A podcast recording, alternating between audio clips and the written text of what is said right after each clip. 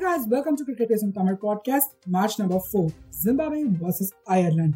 ஒரு கிளினிக்கல் பர்ஃபார்மன்ஸை பார்த்தோம் டீம் ஜிம்பாபே கிட்டேந்து டாப் ஆர்டர்ல கொலாப்ஸ் ஆனாலும் சிக்கேந்தர் ரசா ஒரு எக்ஸ்ப்ளோசிவ் மாதிரி வந்து சும்மா பட்டையை கிளப்பிட்டு போனாரு. எயிட்டி டூ ரன் ஸ்கோர் பண்ணியிருந்தாரு ஃபார்ட்டி எயிட் பால்ஸ்ல ஸோ டுவெண்ட்டி ஓவர்ஸ் எண்ட்ல score hundred and seventy four for seven இருந்துச்சுங்க ஜிம்பாபே டீமுக்கு ஸோ அயர்லாந்து டீமோட சேஸை எடுத்துட்டோம் அப்படின்னா ஓப்பனிங்லேயே விக்கெட்ஸை குவிக்காக லூஸ் பண்ண ஆரம்பிச்சிட்டாங்க.